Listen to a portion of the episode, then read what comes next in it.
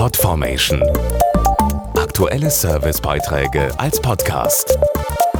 Regelmäßige Infos und Tipps aus den Bereichen Gesundheit und Ernährung.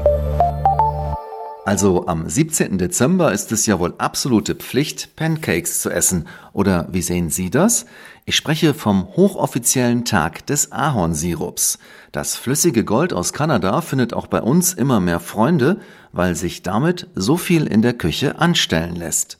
Ahornsirup aus Kanada verfeinert beim Kochen fast jedes Gericht, erklärt Sternekoch und Ahornbotschafter René Stein. Egal ob süß, salzig, bitter oder umami, Ahornsirup ist ein natürlicher Geschmacksverstärker, mit dem sich eine riesige Vielfalt an Gerichten verfeinern lässt. Ich koche sehr gerne mit Ahornsirup, der ein natürliches Multitalent ist und den Gerichten das Besondere, das gewisse Etwas gibt. Zur Wahl stehen vier Sorten, die sich in Farbe und Geschmack unterscheiden. Ahornsirup ist nicht nur für die süße Küche geeignet, sondern zum Beispiel auch für herzhafte Gerichte. Meine Rezepttipps: roter Ahorn-Krautsalat als Beilage oder fürs Büro oder ein bunter Blumenkohl-Kichererbsen-Mix mit Ahorn-Kokossoße für die vegane Küche. Und wenn es einmal schnell gehen soll, empfehle ich den Macaroni-Ahorn-Auflauf. Und als Snack für zwischendurch sind die knusprigen Ahornnüsse ideal. Probieren Sie es aus. Mehr Infos und Rezepte auf ahornsirup-kanada.de.